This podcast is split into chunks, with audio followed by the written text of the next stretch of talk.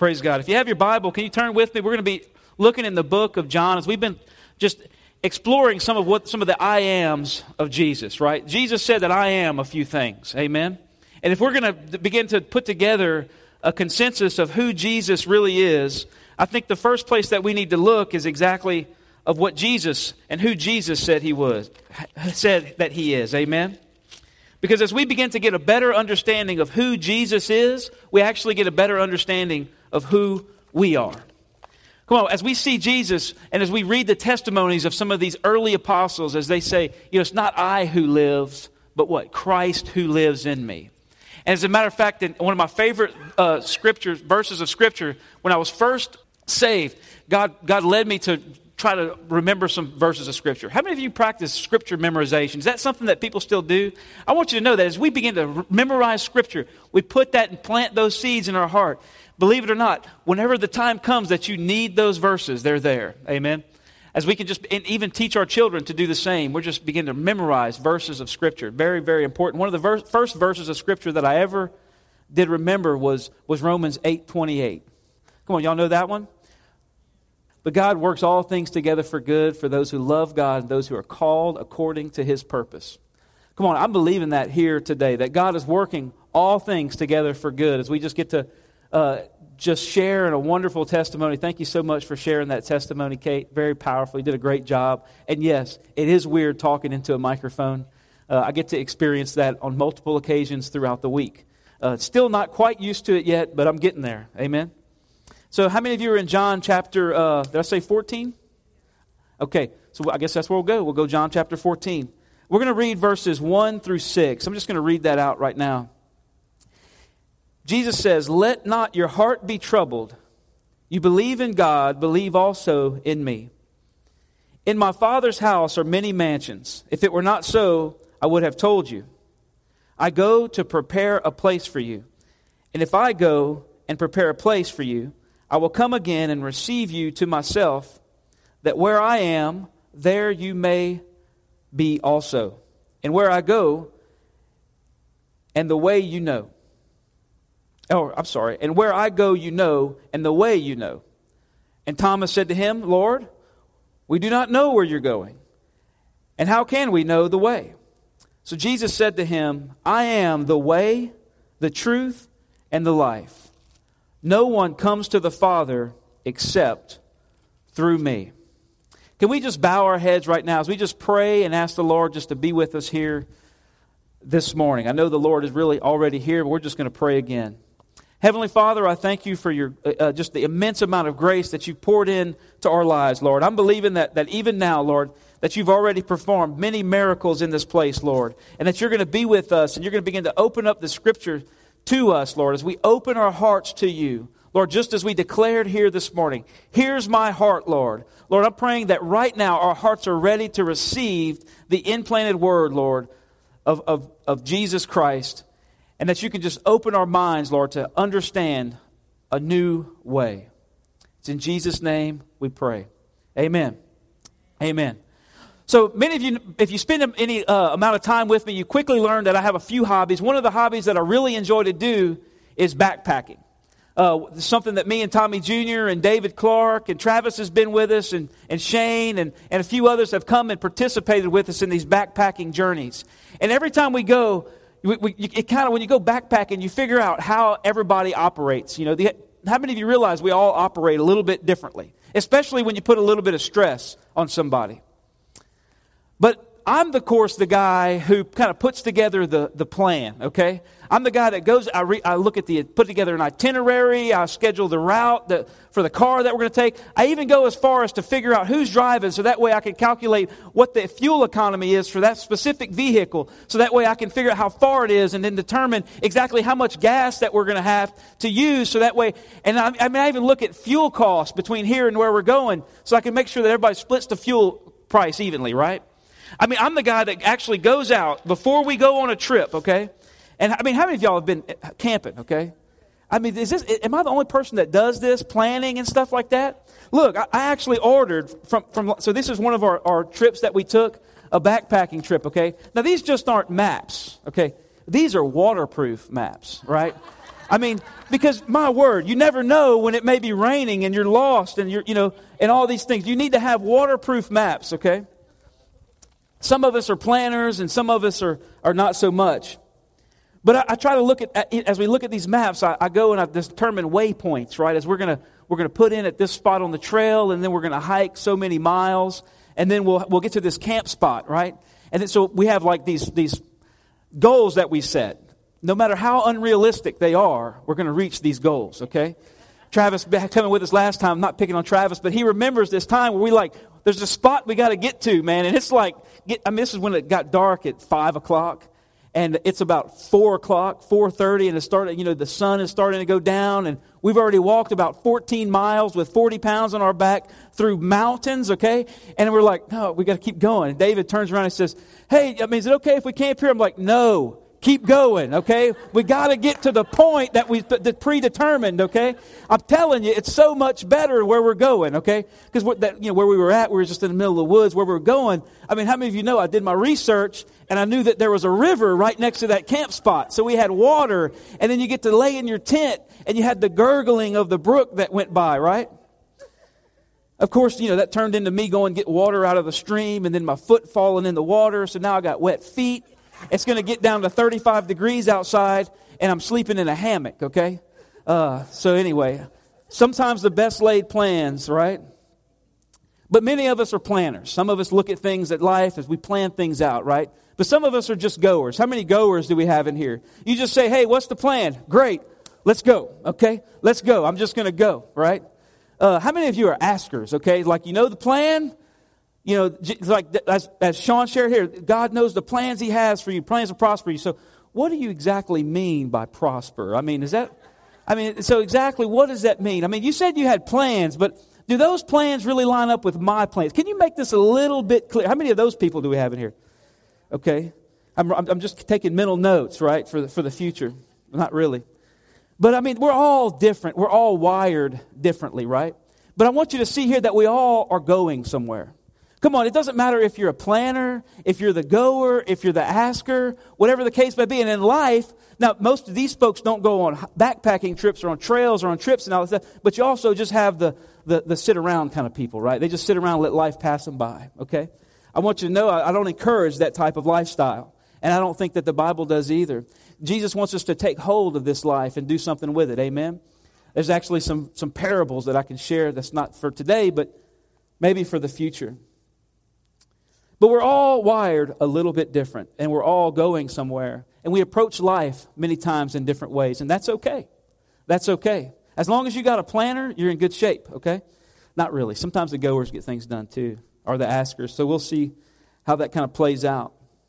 But in this verse of Scripture, uh, in, in John chapter 14, Jesus is, he says this He says, Let not your heart be troubled. Believe in God, also believe in me. Just think about that for a moment. As Jesus is right there, he's just preparing the, the Last Supper, and he knows that he's fixing to go to the cross.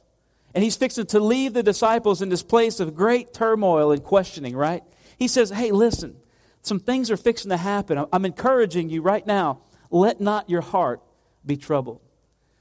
Let not your heart be troubled. And over these past week, we've been talking about Jesus as he is the, the, what, the resurrection and the life as Jesus is the true vine, and he's just, he's beginning to unfold who he is. So that way, these disciples, that way we can have an understanding of who Jesus is, and we can let not our heart be troubled. That we can believe in him and be comforted by that.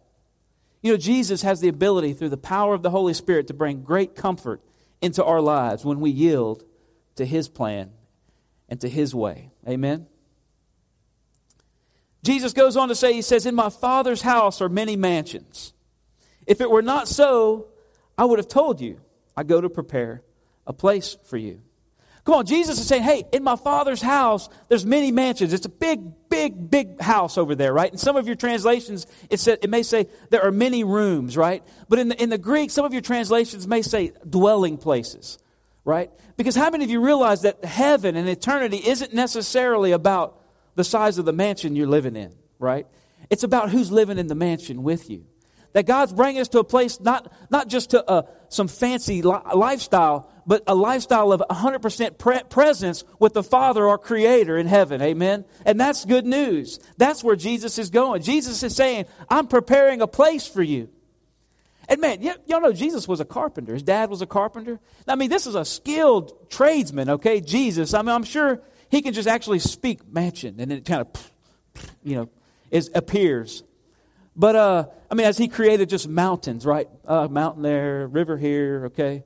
Uh, put a bird flying over. Eagle, have that eagle just swoop down, grab the fish, you know, all these things. Okay, take a picture, put it on a poster, right? That's just how Jesus, but, but I believe that Jesus is there preparing a place for, for us, for each and every one of us in eternity. And he's taking this 2,000 years. Come on, he's taking time, putting love and care and compassion into what he's doing. And he says, If I go and prepare a place for you, I will come again and receive you. You know, that's one of the most profound statements in all the Scripture. That Jesus didn't just go away, but he said, He's what? He's coming back. He's coming back again to receive us into His eternal presence.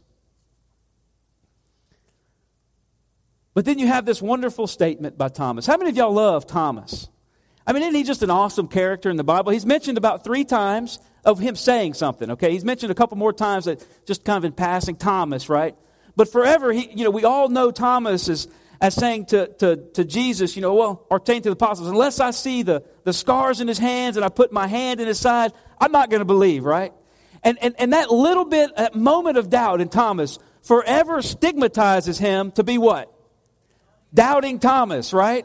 I mean, can you imagine living your life? I mean, having failed a couple times and it gets publicly recorded, right? And that's forever who you are in all of eternity, right? You know, it's like you, you know, you, you somebody puts a bunch of pressure on you and you maybe lie. Oh, that's lying Joe. Okay. Man, golly, that's kind of tough, right?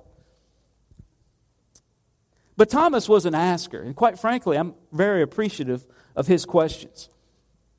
Thomas asked the question, he says, Lord, we do not know where you're going. And how can we know the way? He's like, Jesus. He said, let's just be frank here. I mean, you speak to us in parables and riddles. Everything you say is a story and kind of symbolic. You say you're going somewhere. I have no idea where you're going, much less how the way to get there. I mean, what are you talking about, Jesus, right? I mean, that's just the image I have in my mind of Thomas. And after that, Jesus, he makes the boldest statement in all of Scripture. I, in, in, the in, entire Bible, okay? I don't know how many pages you got in your Bible, but if I go back to the book of Revelation, okay, and I look here and I see there's a 1,000. 426 pages in my Bible, plus the concordance and some other things, some maps and all that other stuff. And in all of this Bible, in every verb, in every word of scripture that's listed in the Bible, Jesus makes, in this one scripture verse, John 14, 6, he makes the boldest statement that anybody has, makes, has made in all of scripture. It's the boldest statement. Jesus says, I am, right? I am the way I am the truth. And I am the life. Okay, are you ready for this? Everybody sitting down? I'm not, but it's okay. He says, he says, No one comes to the Father except through me. Think about that for just a moment. Jesus talking to Thomas. Thomas says, What are you talking about, Jesus? I mean, where are you going? He says, Look, Thomas, you're missing the point. It's not about where you go and how to get there. What I'm telling you is this I am the way, I am the truth, and I am the life. No one gets to the Father except through me. Jesus said, I am the way. Jesus said, I am the way. Not necessarily, I'm going to show you the way, right? How many of you realize that during that time and even now that there's many ways that we can go, right? As, as I look at my trail map and I can show you as we're walking through these trails and you can look in here and see that there's many trails that kind of shoot off and go in different directions, right? But there's one trail that's going to get you to where you got to go, right? That trail is the way. Jesus said, I am the way. Come on, how many of you realize that Jesus is the way maker? Come on, Jesus trail. I'll make you new. I'll give you new life. Amen. Come on, the gospel is the good news. The good news is this that Jesus is the way. He is the one who declared that for us as we follow behind him. Jesus says, I am the way and I am the truth. So we have to ask ourselves that's one question what is truth? I mean, in, in, in reality, Jesus, the, the statement that he makes following this I am the way, the truth, and the life. No one comes to the Father except through me. Some people may say, well, that's pretty dogmatic of Jesus. I mean, he's not really leaving any wiggle room for, for everybody else. I mean, who does Jesus think he is to be able to say, I am the way, the truth, and the life? No one comes to the Father except through me. You know, what is he saying here? That's, that's kind of harsh. That's kind of dogmatic. Well, it is. And that's okay. If I told you, think about math, and we have many teachers here, so I'm not going to try to get too complicated with my math skills, but but somebody tell me, what's 2 plus 2? What? 4. Okay, okay. So nobody said 5, nobody said 3, nobody said any of that stuff. Why? Because 2 plus 2 is 4. If I told you anything else, what would I be? A liar, right? Because it's dogmatic, right? It's like saying the truth is the truth. No matter what you believe or not, the truth still stands. The truth is still the truth. Jesus says that He is the way and He is that truth. John 1:14 says, "And the word became flesh and dwelt among us, and we beheld his glory, the glory as of the only begotten of the Father, full of grace and truth." Jesus is our example of truth as he made himself the word of God and came to be filled with truth. But I want you to realize something here this morning. And many of you do as I say this over and over again. But we, if you look in the book of Ephesians, I'm going to turn there, but the book of Ephesians, chapter 6, and I want to read verses 10 through 15. I think I may have the scripture verses up there just uh, as a reference. Ephesians 6 10 through 15. This is Paul writing to the, to the church in Ephesus. He says, Finally, my brethren, be strong in the Lord and in the power of his might. He goes on to say, Put on the whole armor of God that you may be able to stand against the wiles of the devil. For we do not wrestle against flesh and blood, but against principalities, against powers, against the rulers of darkness of this age, against spiritual hosts of wickedness in the heavenly places. Therefore, take up the whole armor of God that you may be able to withstand in the evil day, and having done all, to stand. Stand therefore, having girded your waist with truth, having put on the breastplate of righteousness. I'm going to continue to read it. Having shod your feet with the preparation of the gospel of peace, and above all, taking the shield of faith, which, sta- which, with which you will be able to quench all the fiery darts of the wicked one and take the helmet of salvation and the sword of the Spirit, which is the Word of God. In Ephesians, here we read that it's important that we take on what?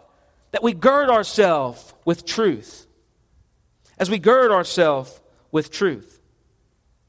I was reading here just the other day, and I was, I was, I was looking through some scripture verses. I see here that just before this instance in John chapter 14, Jesus is having going through all these, these symbolisms of who he is. He gives us a little key of to who he is in those symbolisms. In John chapter 13, verse 2, it says, In the supper being ended, y'all know this is the Last Supper, the devil having already put into the heart of Judas Iscariot, Simon's son, to betray him, Jesus, knowing that the Father had given all things into his hands, and that he had come from God and was going to God, rose from supper and laid aside his garments, took a towel and girded himself. I just I have this towel here just as a kind of an example. This is a kind of a blanket, but I would assume that this is kind of what that towel is. It says that he took a towel and he girded himself. Highly likely that he kind of did something like this. That's a girding. Right? I'm not going to wear this long, okay? But he tied it around himself, right? he girded this towel. And what did he begin to do with it?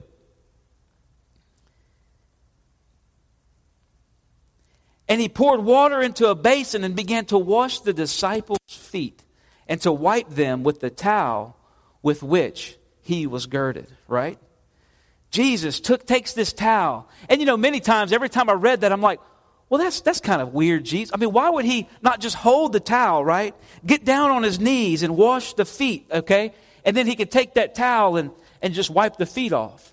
Because I believe that Jesus is, is saying that this towel represents the truth of who he is. This represents the truth of what he rep, of who Jesus is. As he takes this towel and he girds it around his waist, right? And he goes and he begins to wash the feet, which represents the gospel as being spread by the disciples. And he's saying, you know, the truth, Peter, this truth, as I begin to wash your feet, that's going to be carrying the gospel into all the world, is going to cleanse you from all unrighteousness. It's going to keep you holy. It's going to keep you safe. It's going to keep you prepared for the work that God has for you. That as I, as I gird this around my waist, as I wipe you with this truth that represents who I am, Peter, you'll be safe. You'll be holy in that. You'll be sanctified.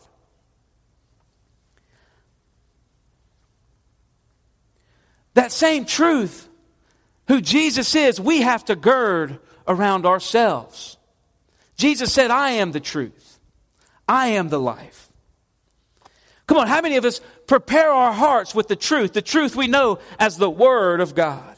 As we just read in John chapter 1, the Word became flesh and dwelt among us. He was full of grace and truth.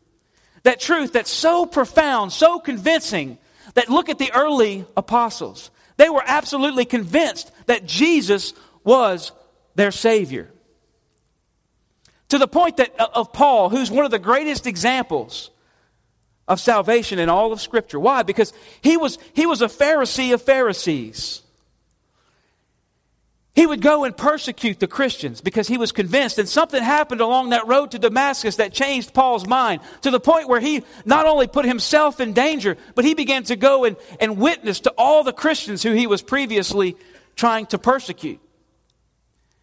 Even unto his own arrest and death in the end. That as Paul says, he was stoned, he was boiled alive, all these things that he did. Listen, people don't die for things they don't believe. If you ever read the Fox's Book of Martyrs, you'll quickly find that many of the early disciples and many of the early followers of Jesus were persecuted, tortured, and killed for their faith. Think about that for just a moment. They were so convinced that Jesus was the truth that they were willing to die for it. Jesus said, I am the way, you know, there was a time when, when, when, G, when Peter uh, was talking to Jesus, Jesus like, Peter, you can leave. He said, where am I going to go to hear the words of life? Where else am I going to go to, to receive the things I need for my own salvation? Peter was absolutely convinced, having spent three years with Jesus, that, that he was the Son of God, that Jesus is the truth, that Jesus is the way. Come on, the way isn't just something that we some type of ideals that we follow. Christianity, Christianity isn't just a pot list of certain belief systems. Christianity is a lifestyle. It's a change. Come on, we sang it today. All things have passed away. Behold, all things have become new. Come on, I want you to know that today, all things have become new in me. And if you're willing to follow Jesus every step of the way, all things will be new for you as well. As we submit ourselves to the truth you know, the truth stands when opinions fail. The truth will stand when opinions and fail. How many of you realize we all got opinions, right? We can read scripture and we can do all these other things, but until we say, you know what, my opinion doesn't mean anything anymore, I'm going to begin to read scripture for what it is and begin to understand Jesus for who he said he is. That Jesus is the way. He's the way out of every dark situation. He's the way out of every uh, spiritual attack, physical attack. Jesus is the way if we follow him. He's not the trail, right? The trail's not there. He's not just following us as a guide. Come on, Jesus is the way maker.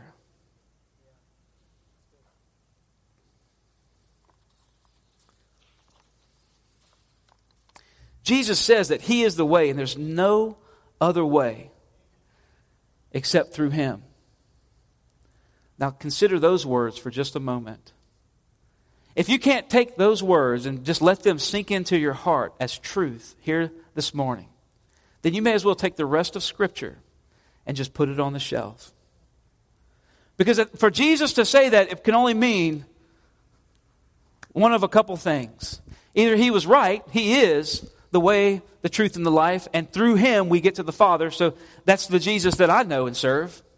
Or he's a lunatic, right? Or a liar, or a mass deceiver. You can't take some of the teachings of Jesus and ignore this one.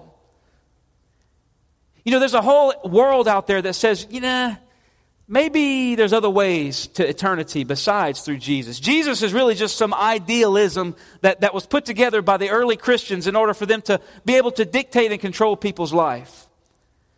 I'm here to tell you that this morning that's not, that's not the case at all. Jesus wants to come down and live, not control your life. He wants to be the new life inside of you. That's why he says, I am the way, the truth, and the life. As we allow Jesus to be our way, as we allow Jesus to be our truth, he can begin to plant life in you, and he can begin to plant joy and peace and comfort and salvation.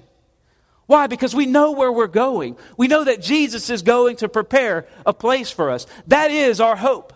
That is our future.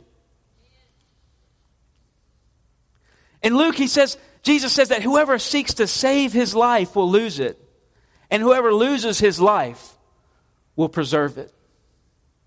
The real question here today is that are we willing to let go of our own lives that Jesus can raise us again into new life in him? You know, I was having a conversation uh, here just a few days ago uh, with another minister, and, and we were talking about, about the resurrection and how just how powerful that really is. But you know, one key point came out in that conversation was that, that unless there's death, there can't be a resurrection. Come on, unless we're willing to die, we can't be raised into new life. Unless we're willing to let go, we can't take hold of something new. Come on, just as we prayed here this morning about our tithes and our offerings, you know, we can't, God can't bless that clenched hand. As we let go, He has the ability to pour back into us. As we say, Lord, I'm not going to hang on to those old grudges and those old unforgivenesses any longer, but I'm going to submit to who you are, to who you say that I am, that I am redeemed, that I am healed, I am set free. I'm letting go of that past life, and I'm taking hold of my new life. A new life requires death of the old one. Jesus wrote all these, said all these things. All these things that were written in the book of John were written for a specific purpose. I want you to go and, and in fact, if you have time this afternoon, just to, and just devote this day, this Sunday, the Lord's day, to reading the book of John. You read it through, it'll change your life. In fact, the, the, the, the crowning statement of John says in, in John 20, 31, but these are written that you may believe that Jesus is the Christ, the Son of God, and that believing you may live in his name. Come on, the book of John was written that we may believe, not just that we have the opportunity for a better life, but we can believe that Jesus is the Christ. He is the Son of God. He's the one who came to this earth. That way he can die and be raised again. That way we have an opportunity to die and be raised again in newness of life. Come on, here this morning, I want you to ask yourself that question Am I willing to die that I may live? Or am I going to just hold on to these things of this world? I'm going to lose them anyway. One of the questions that every human being on this earth has to answer. The question that comes to every person's mind at some point in time or another. For some people, it comes early. For some people, it comes late. For some people, it comes amidst a lot midlife when I'm trying to build my career and build a new life for myself or build a build my family or do all these things. That question being is what's going to happen in eternity? It seems like a simple question to ask in a church. But what happens in eternity? What happens when these lungs fail to draw breath any longer? What happens when my heart quits beating blood flowing through my veins? What happens when the electrical uh, processor that I have as a brain quits, seeks to fire off all these synapses and things like that in my brain? What happens when everything is over? In Jesus, we have that answer. Jesus says, Let not your heart be troubled. I've come to that, that time in my life having asked myself that same question and come to a great turmoil of spirit, not knowing for sure what my eternity looked like. And in the midst of that, Jesus says, Let not your heart be troubled. In my Father's house there are many mansions. If it were not so, I would have told you. But I'm going to prepare a place for you. He's going to prepare a place for me. He's going to prepare a place for each and every one of you. You know, the truth is, is we've all got to answer that question.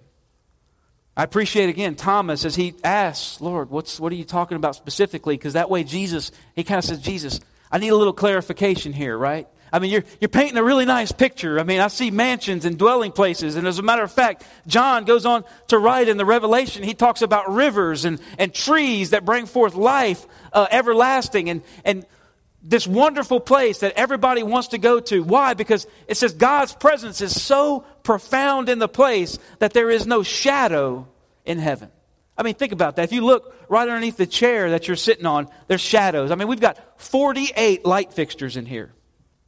But yet, 48 lights can't even cast the darkness completely out of this room, that even there's a shadow of turning in all these places, right? There's a shadow that, that's that hidden of darkness. In heaven, there is no shadow. Why? Because God's presence is so profound that it drives darkness out of every nook and cranny.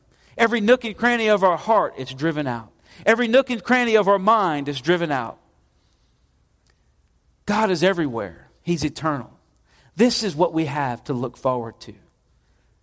Jesus says, I am the way to the Father. Jesus says, I am the way. Through the cross, Jesus made a way where there seemed to be no way.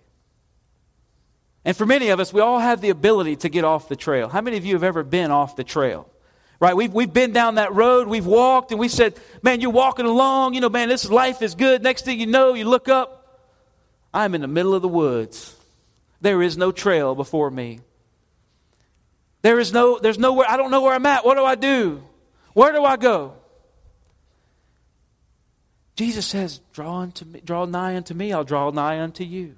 I want to say here that you have the ability to call upon the name of Jesus, and He'll come running, and He'll find you right where you are, right in that circumstance, right in the middle of that jungle that, that, that, that you find yourself so alone. And we just have the ability to surrender again unto His way, as He says He is the way, He is the truth, and He is the life.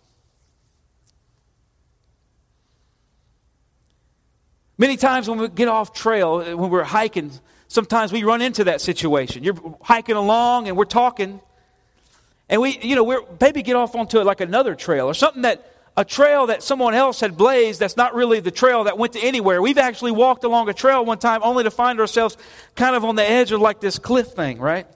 And I guess it was an outlook because people just came to this spot and you stop. So what do we do then? Many times the best thing is just turn around, go back to that last blaze, right? That last marker on a tree, that last spot that somebody said, hey, this is the trail, and you remember seeing it, you just go back to that spot and you begin to look around. Right? How many times in our life do we get off track? Do we get off balance? We find ourselves in, in a place where we know we're not supposed to be. I want to encourage you that you can just go back to that last spot, that last moment where you know you were in the will of God, where you know that God was with you, where you know that Jesus was leading the way, and you begin to look for that next blaze. And don't move until you find it. And in fact, I would have a conversation with some of our fellow believers, with some of those who are looking along the way with you, and say, hey, can you help me out? Can you help me find this next blaze in life? And many times they can help guide and direct you into that. Amen. Amen.